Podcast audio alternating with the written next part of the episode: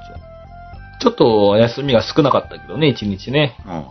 まあ、職を変わったもんで。ちょっといろいろと天気があったという。そう、うんうん。結構年末ギリギリまで仕事してましたもんね。31日ですね、ギリギリというか、31日までやってました。で、新しい職場に今年の7月から行ってると。そう。いうような感じで、今もちょっと結構バタバタな感じみたいなんですが、はい、まあもうちょっとして、落ち着いてくるといいんですが、という感じでございます。はい。あれですよ、お正月はですね、実はまあ、Facebook ページをご存知の方はご存知かもしれません。ご存知ない方もいらっしゃるかもしれませんけれど、Facebook してないよっていう方もいらっしゃるかもしれないですけど、Facebook ページをですね、宣伝してみようという気になりまして。宣伝してみたんですよ。Facebook ページをお持ちの方ならお分かりかもしれません。Facebook ページを宣伝してみませんか？いくらかかりますけど、みたいな話のが出てくるんですよね。で、それを宣伝してみましたところ、どうなったと思います？特に変化はなかった。まあ、なんか実感としてはそうなんですけどね。けど、Facebook ページのいいね自体は結構増えたんですよ。そうなんですね。ボコボコ増えていって、あらと思っているうちに、いいねいただいている方が400人を超えていまして。あれ、お金を取られるんですか？ Facebook にお金を払うと、趣味をゴルフとか設定している人のところに、今更聞けないゴルフっていう番組の Facebook ページあるよって教えてくれるんですよ。なるほど。で、それが、悪くないじゃないって思った人は、いいねとかしてくれる場合はあって、イラッとくる人はもうこの広告は表示させないでくださいというようなボタンを押したりするんでしょうけどね。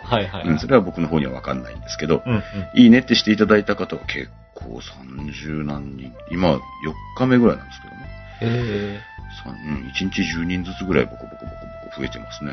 それはいくらなの？具体的に言うとね、4,000円ぐらい入れてみてます。あれなんか総額を入れるんですよ。ここまでは使っていいよって。この金額までなら払ってやってもいいよって。それで1日目でこれだけいいねがもらえて、で、いくら必要でしたみたいな結果が来るような感じ。いいねされたらお金がかかるみたいな感じじゃん。あんまりよくわかんないけど、一人いいねがもらえると、いくらぐらいだろう、何十円かぐらいかかる。それで増やしていいことがあるかって言われるとあんまりわかんないんだけどさ、もしかすると新しく聞いてくれる人が増えるかもしれないし、まあそんな感じです。広告を見てもいいねはしないでください感じなのかな。けどね、そういうことをするとね、Facebook に承認されなかったり、いや別にそんなことはどうでもいいんですよ。あれ承認が必要なんで多分それ怒られると思うんですけど。なるほど。まあそんなことはどうでもいいです。うちの番組の経営会議はどうでもいいんですけど、まあそんな感じで。お正月、いいねを増やしたりして過ごしておりました。いうような感じでございます。お正月といえばですよ。ゴルフ番組がいろいろあるじゃないですか。ありますね。いくらか見ました？僕は石川遼プロと松山秀樹プロが、トンネルズのやつ。僕あれ見損なったんですよ。ちらっと見ましたけども。そうなんですか。面白かったですよ。いや、あんまり。僕ですね、まだ全部見てないんですけど、あれ年末だったですかね。一個面白いの見つけたんですよ。多分毎年やってるのかもしれないですけど、あんまり真面目に見てないもんですから。所ジョージさんいるじゃないですか。所ジョージさんと、芸人さんとか、いろんなアマチュアの、各界のアマチュアの方ですよ。全員、むちゃくちゃ上手ではないと。いう人たちが4人、所さん含めて、と、上田桃子プロと、うんうん、木戸恵美プロの2人、うん、これが連合軍、アマチュア4人連合軍とプロ2人連合軍がありまして、うん、でそれが、アマチュア4人は4人の、4人が要するにティーグラウンドから4つボールを打つじゃないですか、うん、そのベストを選びます、うんうんうん、で、セカンドショットも4人が打ちます、うん、ベストを選びます、うんうんうん、でグリーンに乗ったらさすがに2人になってベストボールと。なるほど。これ結構なスコアでそうでしょ。そうですよね、うん、でティーショットも4人打ってそうその一番いいところからまた4人打てるんでしょ。それ、うん、でそのまた一番いいボールを選べるんですよ。そうです、それで上田桃子プロと木戸恵美プロのお二人は、うん、フェアウェイじゃないやグリーンに乗るまではベストボールだったのかな2人で、うん、でグリーンは、1人ずつの交代で、うんうん、でやりますよっていうような感じのルールだったんですよ、うん、これはもう普通に見てても面白かったんですよ、うん、アマチュアもなかなか検討したりするんですよね、うんうん、でいろんななんか僕はもうこの番組でも何回も言っております持論ですけど、うん、ゴルフの番組っていうのは下手くそがやってた方が面白いです確かに、うんうん、のでいろんなミスショットはけどねあんまり放送されなかったね、うん、やっぱアマチュアのミスショットっていうのはまあそれねじゃあまこっちゃんがね今日ラウンドしたのテレビに流しますよって自分がミスショットしたの流されるの嫌ですね、うん、そういう部分はあるかもしれないですけどやっぱりミスショットの方が見たいんですけど、うん、けどまああんまりミスショット自体は流されなかったんですけど、うん、まあその普通のゲームの方はまあ置いといて、うん、いろんなミニコーナーみたいなのがありましてね、うん、でそれも面白いやつ面白くないやついろいろあったんですけど、うん、一番面白かったのがですね相手チームのボールをバンカーに埋めると、うん、好きなように埋めていいとそれでその埋められたやつを、どうやって出すかっていうコーナーがありまして、うん、これはやっぱりもう要するにもうすごい目玉になっているボールを、うん、じゃあプロならどうやって出すのかとか、ね。で、まあアマチュアの人だとしてもアマチュアの人もその人どうやって打ってどう失敗するかどう出すかっていうような感じで、で、あれは非常に興味深かったですね。あれはプロはさすがに、うん、ちょっととしたフェースで、うん、力強くドンって出されましたし、で、アマチュアの方であれ誰だっけ？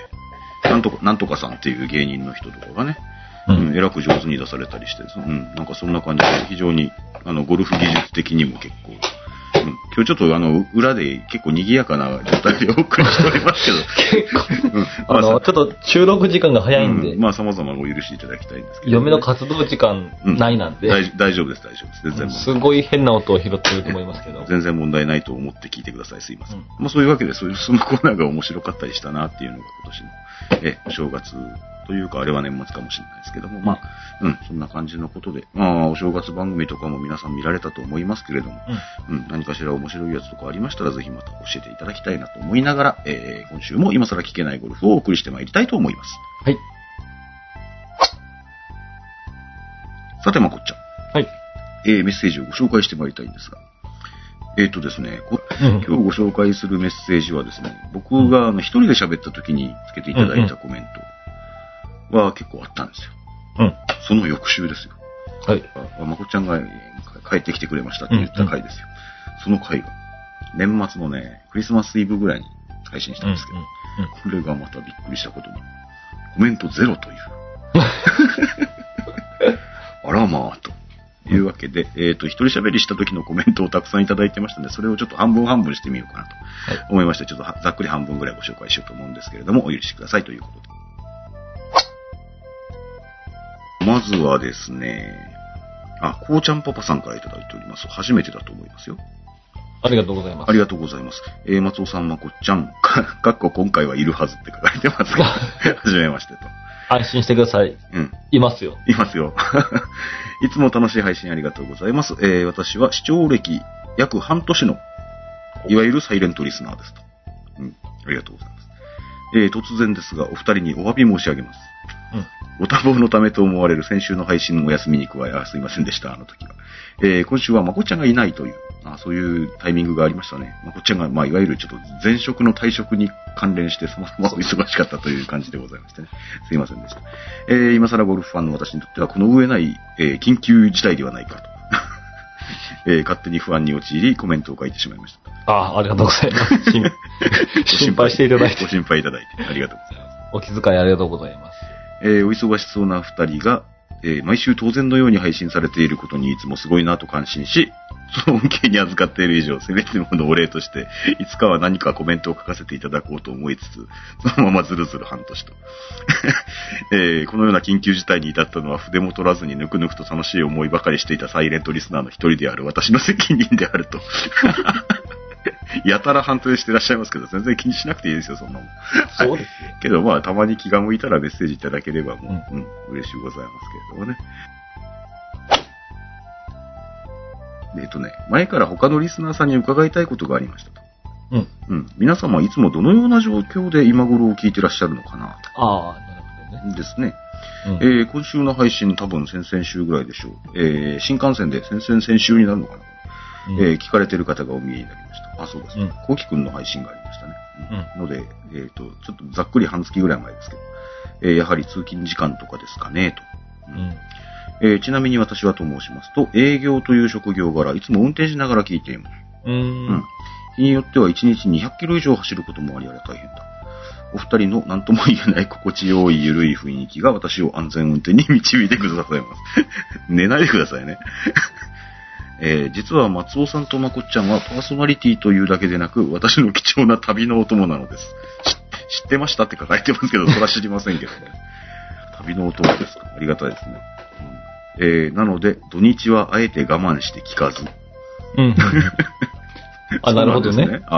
なるほど。平日の長距離移動がある日に高速道路を悠々と走りながら配信を楽しむのが私流今頃の楽しみ方ですと。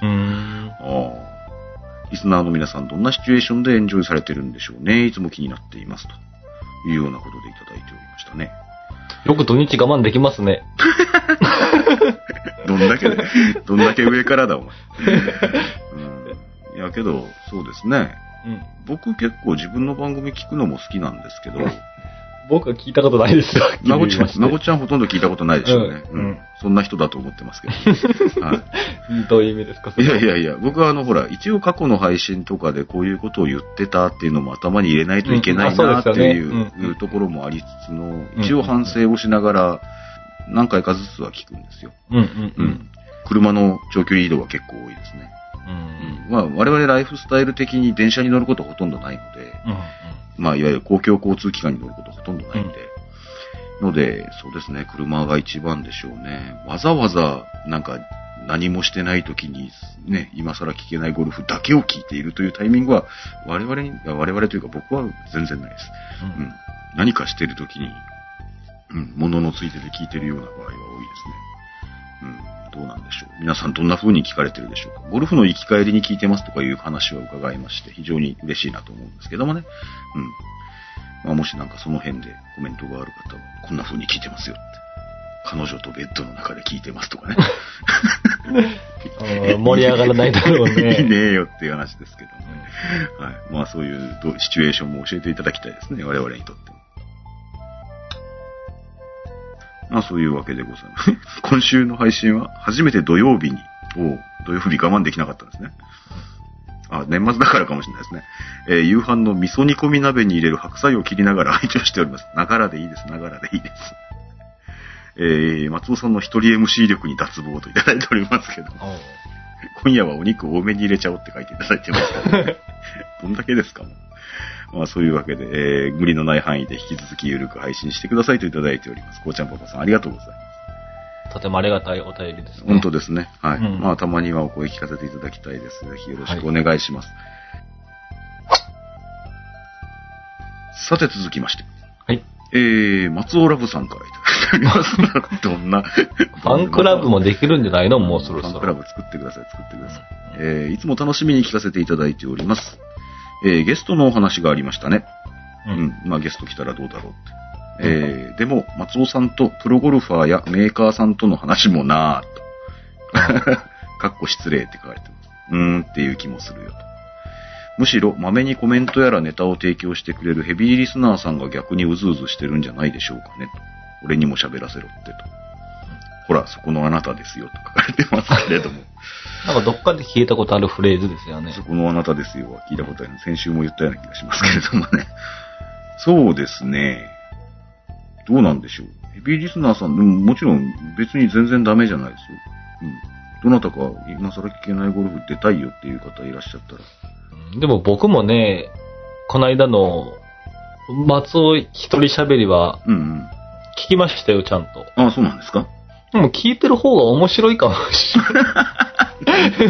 喋るよりね。ですからほら、やってみるとわかるんですよね。喋ってる方が面白いのか、聞いてる方が面白いのかっていうね。ああ、なるほどね。僕は聞いてる方が面白い人なんで。そうなんですか。そうですが、松尾さんとか今配信してますけど、まあ基本聞き手じゃないですか。そうですね。松尾さんの話を聞いて、って言って。まこっちゃんがやっている、いや、まこっちゃんが喋り手をやった系統の番組っていうのも別の番組で僕は知ってるんですけど、キャラクター全然違いますよね。喋ろうと思っている時のまことと、そう、あれ無理してますからね、かなり。それは確かにあるかもしれない。いや、やっぱり番組でキャラクターって全然違うんで、まあ今ネット上に転がってるのに気づかれたら、もしかしたらもう今のまことと同一人物とは思えないかもしれないですね。あれね。あれはね、ちょっと番組名も言いませんけれども。そうです。あれは負の遺産ですが。負の遺産。あれネット上に残ってないんですか。残ってると思いますよ。残ってますけど。まあもしいろいろと掘り下げたら聞けるかもしれませんね。それはまあどうでもいいですけど、リスナーさんというか、ポッドキャストやってみたいよっていう方がね、自分喋ったらどうなるんだろうって思ってる方とかいるかもしれないんでね。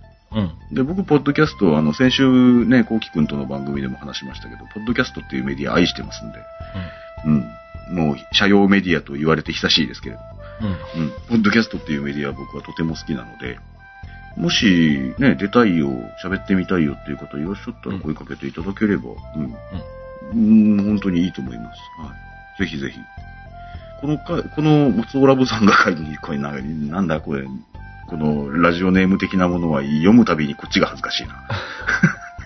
松尾ラブさんが書いていただいた、段階ではまだ、こうきくんがゲストに出るっていうのはまだご存知なかったはずなので、プロゴルファーやメーカーさんとの話、そうですね。どうなんでしょうね。僕もあんまりよくわかんないんですけど、まあ、どなたか、ご希望があれば、ちょっと番組撮らせていただくっていうのは非常に僕も興味深いと思ってます。よろしくお願いします。手を挙げてください。まあ、そういうわけで松尾ラブさんありがとうございました。ありがとうございました。続きまして、カスティージョさんからいただいております。ありがとうございます。ありがとうございます。松尾さん一人での録音配信お疲れ様でした。お疲れ様でした。あれはすごく疲れました。はい。なかなか良かったですよと。だいぶ喋りにくそうでしたが、喋りにくいですね。誠のありがたみがすごくよくわかりましたね、あれはね。機会があればというか、やむを得なければまたやることもあるかもしれないです。前々回なので、今から言うと前々回ぐらいでしょうね。はい。ボールの話が出ていましたが、ナイキのクラブを使用している私もレジンは試してみて確かにいいボールだと思います。あ、そうですよね。個人的にはプラチナムがいいと思いますと。僕もプラチナムかなとも思ったんですよ。レジンブラック、プラチナム、ホワイト、レッドってやってですね。で、今言った順番でだんだんディスタンスに近づいていくみたいなラインナップなのかなと思うんですよね。僕今使ってるのが、ちょっとディスタンス寄りのホワイトっていうのを12個、林に打ち込んでいこうと思ってるところなんですけど、今3つ目ぐらい使ってるでしょうか。はい、そんな感じでございます。ですが、プラチナムがよくいいと思うと。ですが、ボールの良し悪しでスコアに大差ない。まあ僕もないですね。またボールがラウンド中に何球かなくなる私の場合、費用対効果でスリクソンの AD333 をもっぱら愛用しています、AD333 はまあ非常によく見るボールですよね、ゴルフ場でもよく見ますし、使ってる方も多いです。非常にベーシックなボールと言っていいんでしょうか。値段的にも安いですよね。ざっくりワンダースで2000円ぐらい。僕も使ったこと何回かあります。というかもう随分昔ですけどね。はい。スピン系を使ってみるぜって言って、結局それがいいなーってなって、で、Z スターから動けなくなってたんですけども。AD333 前はよく使ってました。僕はちょっと、レジンを使い始めたのは、あれはニューボールを買ったんですけど、そんなに高くないんで、うん、これもやっぱり2000円ぐらいなんですよ。僕が使っているレジンホワイトっていうのは。うん、で、さっきおすすめが出てたレジンプラチナムとですね、レジンブラックは、ダースで3000円ちょっとぐらいするんじゃなかったかな、うんうん、と思いますんでね。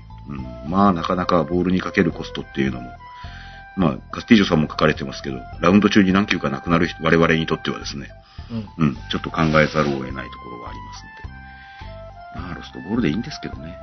けどニューボール気持ちいいですもんね。気持ちいいですよね。うん、葛藤をですね、乗り越えて我々のゴルフというのは突き進んでいくんですよ。はい。そういうわけでカスティージョさんありがとうございました。ありがとうございました。続きまして、ゲンポさんにいただいておりました。ありがとうございます。近頃よくいただきますゲンポさんでございます。いつも配信ありがとうございます。小2の子供を出しにしてラウンドしているサイドサドラーゲンポです。そうです。サイドサドラーでした。クリスマスが近づいてきました。近づいた頃です。はい。なるほど。サンタさんはお二人の元に来るのでしょうか。ああ。来ました。ロシアの上空で撃ち落とされたって聞きました。それどこ情報よ。あの辺ほら今内戦とかさ。ああ、なるほどね。なんか、うん、国に撃ち落とされたっていう噂もありますし。ふにね。うん。拘束されたって、ああオレンジの服を着てるっていう話。やめてください。領空侵犯があって。っていう話で、まあ、要するに枕元には何もなかったわけです。そう。なんで来なかったのみたいな。うん、そうだねって。いろいろ世界情勢があれだから、なるほどね、サンタさんも今年はちょっとじっとしてるみたいだよって。そう言い訳すればよかったな、子供たちに。普通に飛んでる飛行機が撃ち落とされるのにサンタさんがね、狙われないわけないじゃないかと。うん、危ないと。危ない、うん。そういう言い訳は僕もしなかったですけども、うちの子供たちもクリスマスプレゼントが来るとはあまり思ってないような年齢になってきましたんでですね。うんうん、まあ、我々にはもちろんプレゼントなんか来てないわけでございますが。来てないね。うん。ちなみに小2の息子には、サンタさんは忙しいから小学生になったらお父さんが肩代わりするんだと教えています。夢が、ないですね。もうちょっと何かね。小2ぐらいだったらもうちょっと何かやりたいですね。うん。ついこの間プレゼントは何がいいか聞くと、ドライバーと5番アイアンの間のクラブが欲しいと抜かしやがりました。おぉ、抜かしやがりますね、これね。ドライバーと5番アイアンの間、ウッドかユーティリティかみたいな感じですか。そんなもの、小2ね、あるのかね。そんなものあるわけないじゃん。身長120センチだぜと思っていると、世の中すごいものですね。見つけましたと。5番フェアウェイウッド。おー。きっと喜ぶことでしょう。それ喜ぶでしょうね。それは喜びますよ。僕も5番ウッドあたり、サンタさんくれないですかね。ここだね、12月24日が誕生日なのに。あ、そうだったね。そういえば。クリスマスプレゼントとさ、誕生日プレゼントをね。うん。生まれてこの方ずっとごっちゃにされてたでしょ。ですよ。だいたいドライバーとウッドを1本ずつもらってもいいぐらいですよね。そうだね。2本ずつもらってもいいよね。だいたいはね。そうか。ユーティリティとスプーンの間のクラブが欲しいな、サンタさん。来年サンタさんお願いします。来年ですね。はい。戦争が終わってると来るんじゃないですか。多分ね、このご時世を何かしらの障害があるでしょうね。はい。まあそういうわけで源宝さんありがとうございました。ありがとうございました。続きまして、今日最後のメッセージにしようかなと思います。ちいさんからいただいておりました。ありがとうございます。ありがとうございます。松尾さん、まことさん、こんにちは。こんにちは。前回の一人番組尊敬しちゃいました。尊敬されます。俺も尊敬した。ありがとうございます。まあ一生懸命喋りましたけど。お二人とも忙しい中大変だと思いますが、細々とでも続けてくださると嬉しいです。細々と頑張ろうと思います。細々と聞いていただければ嬉しいです。さて、先日珍しく、私の息子と彼と3人で打ちっぱなしに行きました。おう、うん。息子はゴルフクラブを握ったのは2度目の、何歳なんでしょうね。うんうん、全くの初心者で、私からは一切レクチャーしたことはなかったのですが、フォームが私とそっくりだと大変面白がられてしまいました。うん、親子ってそんなところまで似るものなんですね、と。びっくりポン出すと。びっくりポン。親子でゴルフをされている皆さんどうですかと言われてます、ね。僕このメッセージいただいてびっくりしたんですけど、ちいさん子供さんいらっしゃったんですね。うん。いや、彼氏、ちいさんと彼氏さんの関係はちょっとしてたんですけど。うん、なるほどねっていう。そうですか。そうですか。どうなんでしょうね。僕子供にちょっとだけ打ちっぱなし連れて行ったことあるんですけど、うん、まだちょっとハーフショットぐらいで、ボールがフェースに乗るかどうかやってみてぐらいの感じのことしかやらせたことないし、自分じゃあんまり教えらんないしみたいな感じなんですけど、うん、どうなんですかね。もう勝手にもう好きなように打ってみろよぐらいでいいんでしょう。うん、うん、勝手なことやらせて後で苦労するっていうのも嫌だろうし、かといってなんか正しいことを教えられる自信はないしみたいな。で、じゃあ自分はどうやってゴルフを覚えてきたかって言ったら、結構自分勝手にやって、うん、うん、なんとなくここ修正して、あそこ修正してって、こうなんかすげえスランプに入って、でまた修正してっていう感じで今までやってきてるわけで、勝手にやらせてもいいのかな、どうなんでしょうね。その辺なんか子供さんをある程度のゴルファーに育てた親の方からの意見聞きたいですね。うん、一番初めのね、好きなように打たせるのと、いやいやいやと、うん、右足はあまり動かさない方がいいよとか言った方がいいのかさ、うんうん、コックはこっちの方にとか言った方がいいのかね。あっという間に超えられたりしてね。あっという間に超えられるでいいけどさ、それでなんか自分の子供をなんかドツボにはめるのは嫌じゃん。わからないじゃん。でもあっという間に超えられて、逆に教えられた。いや、それはそれでいいよ。もう俺はなんか人よりゴルフが下手なのはもう慣れてるからさ。そんなものはなんかそういうところをご意見いただきたいですね。うん。どうなんでしょうか。ティーショットをね、二人で行ってさ、うん、二人とも OB、うん、同じところにね、ブレイク4からアイアン持ったら今度引っ掛けまするよ、うん、同じようなゴルフをしてる可能性はありますよね。そうそうそう、うん、どうでしょう、そういうところが似たりするものでしょうか。球筋まで似るってやつでしょう、うん、そういうこともあるかもしれない、まあ、ぜひ経験者の方の話を聞きたいものです。お待ちしております。お待ちしております、はい。まあ、そういうわけでちいさんありがとうございました。ありがとうございました。ね、はい、これまあルールの話じゃないんですけど、うん、ちょっとした用語の話でへーって思った話があったんで、ちょっと今日の最後の話しようかなと思ったんですけど、うん、ルールにも出てくる言葉でね、うん、パッとの線っていう言葉、うんうん、でもう一つこれルールに出てくるのかどうかわかんないですけど、パッティングラインっていう言葉もあるんですよ、うんうんうん、これの違いってあるのかなっていう話を聞きたいですか。聞きたくないですって言われても話しますけど。聞きたいですね。パットの線っていうのが出てくるのはね、うん、例えば規則8の、アドバイスだったっけ、なんかそんなところに書いてある、プレイヤーの球がパッティンググリーン上にある場合、うん、プレイヤーやパートナーまたはこれらのキャディはストロークをしている間を除き、ストロークする前であればパットの線を示すことができると。うんうんうん、でただしその際パッティンググリーン面に触れてはならないとかごちょごちょ書いてありますけど、うんうんうん、でそのパットの線っていうのは何なのか、具体的に言うとパットの線というのは曲がるものなのか曲がらないものなのか、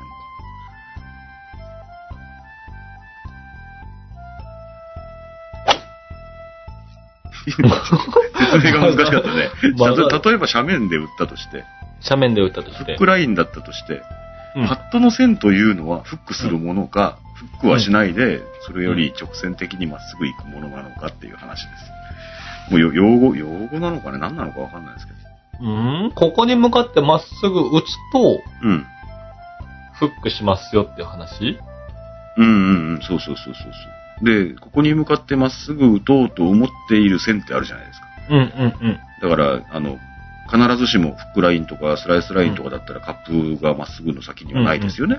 うんうんうん、でそのまっすぐ行っている線と、うん、で実際に打つと曲がっていく線っていうのがあるじゃないですか。うんうんうん、それが、どちらかがパットの線で、どちらかがパッティングラインっていうそうなんですよ。パッティングラインは曲がっていく方。ああ。パットの線がまっすぐの方。まっすぐ。うん、それが逆らしいという話を。そうなんですか。先ほど。うん。イングっていうぐらいですから、なんか転がっていると、ね、その奇跡を連想させますけどね。ああ、なるほどね。うん。うん、JGA が出してる、うん、ゴルフルール早分かり集ってやつなんですけど、うん規則8分2で規定しているパッティングラインとパットの線との違いは何ですか？うんうんうん、パットの線はプレイヤーがパットした後にその球に取らせたい線を言います。パッティングラインはプレイヤーがパットする方向を言いますということらしいです。もう一回言ってもらっていいですか？だからパッティングラインは、うん、だから、パターが向いているまっすぐの方向。パターのフェイスがってこと？そうそうそう。で、パットの線っていうのは、パットした後にその球に取らせたい線なので、傾斜とか、まあ、いや風とか、うん、そういったものまで全て含んで、この球にこう、いう奇跡を取らせたいと、うん、プレイヤーが思っている線をパットの線っていう。ああ、なるほど、うん。多分これ知ってたからどうなるってことは全然ないと思いますけど。その用語、2つの用語をね、うん、絡めたルールはあるの？パットの線は出てくるんですよ。あ、パットの線は出てくる。さっきちょっと読んだパッティンググリーン上の、うん、キャディーさんがパットの線を示すことができるのはどこまでか。ストロークする前であればパットの線を示すことができる、うんうん、要するにストロークしている時にパットの線を示しちゃダメよっていうルールなんですけど、でそのパットの線っていうのが何なのかっていうのが、うんうん、その斜面とかいろいろな事態を想定した上でボールが転がっていく線のことをパットの線って言うんだってさっていう話だった。キャディーさんがこの辺に向いて打ってくださいってなんかね、旗竿とかでさ、示してくれることはあるけど、あれ、あのまま打ってしまうと多分違反だよね。パッティングラインっていう用語もきちんとありますし、うんうん、パットの線っていう用語もきちんと定義っていうかされてるんでしょ？パットの線は出てくるんですよ。ああ、パットの線っていうのはちゃんとあるのね、ルールの中にね。うん、パットの線とパッティングラインってこんな違いがあるんだって思ったんで紹介したんだけど、いざ紹介してみたらやっぱりよくわかんないので、ちょっと来週もう一回ちょっと宿題もう一回調べ直してきますね。早分かり集に出てて、へーって思ったの。パッティングラインとパッティングの線の違いはそこに明確に書いてあるわけでしょ？うん、パッティング、うん、この JGA が質問形式で書いてあるわけですよ。Q&A 形式で。そうそう。日本ゴルフ協会が発行する唯一のゴルフ規則解説書である、ゴルフルール早分かり集っていう本の中にちゃんと書いてあるんで、多分間違いじゃないんだろうと思うんですけど。唯一なんですね。色はないんですね。唯一らしいですね。唯一ですね。ちゃんと調べてみます、もうちょっと。でもそういう質問した人がいるから、そういうふうに Q&A 形式で載ってるんでしょうね。そうなんでしょうね。面白いですね、うん、そういう。いや、ちょっと皆さんおすすめですよ、結構。うん、ゴルフルール早分かり集。他になんか面白いQ&A はなかったの？いやいや、あるんだけど。あるの？うん。あるし。あんまり取り扱っちゃうとね。うん、いやいや、だって今まで言ってきたやつもこれから取ったやついっぱいあるんですよ。あ、そうなんですね。うん。はい。面白そう。ので、これちゃんと読むと、今更聞けないゴルフがちょっと面白くなくなるかもしれないですね。あ、なるほど。じゃあ買わないでください。じゃあ買わないでくださいですけど。まあ、そういうわけで、ちょっと宿題気味になっちゃいましたけど、実際書いてあるのはそういうことらしいです。パットの線っていうのは斜面とかの影響で曲がっていくし、パッティングラインっていうのは自分が打とうとしている方向にまっすぐ進んでいく線のことらしいですよ。なるほど。うん。まあ、ちょっと今週はここまでで、うん、じゃあ厳密にどう違うのかとかいうことがもうちょっと分かったらまたご紹介するかもしれませんし、分かんなかったらこのまま黙殺するかもしれません。まあそういうわけでございまして、今週の今更聞けないゴルフはこの辺にさせてもらいましょうか。はい。当番組今更聞けないゴルフはブログを中心に配信しておりまして iTunes などの自動配信ソフトウェアでお聞きいただくことをお勧めしております。ブログにはコメント欄はもちろんメール、Facebook、Twitter など皆様のお声を頂戴できる方法を取り揃えております。気になることでもございましたらご連絡をお待ちしています。番組では主にブログへのコメントを番組メッセージとして取り扱っております。取り上げてほしい内容はブログへコメントをお願いいたします。 iTunes へのレビューもお待ちしております。 E メールアドレス今更聞けないゴルフは@gmail.comです。E メールアドレスを言い間違うってよくないな。E メールアドレスは今更ゴルフ@gmail.com です。それではまた来週あたりお会いしましょうか。はい。ありがとうございました。ありがとうございました。今年もよろしくお願いいたします。よろしくお願いします。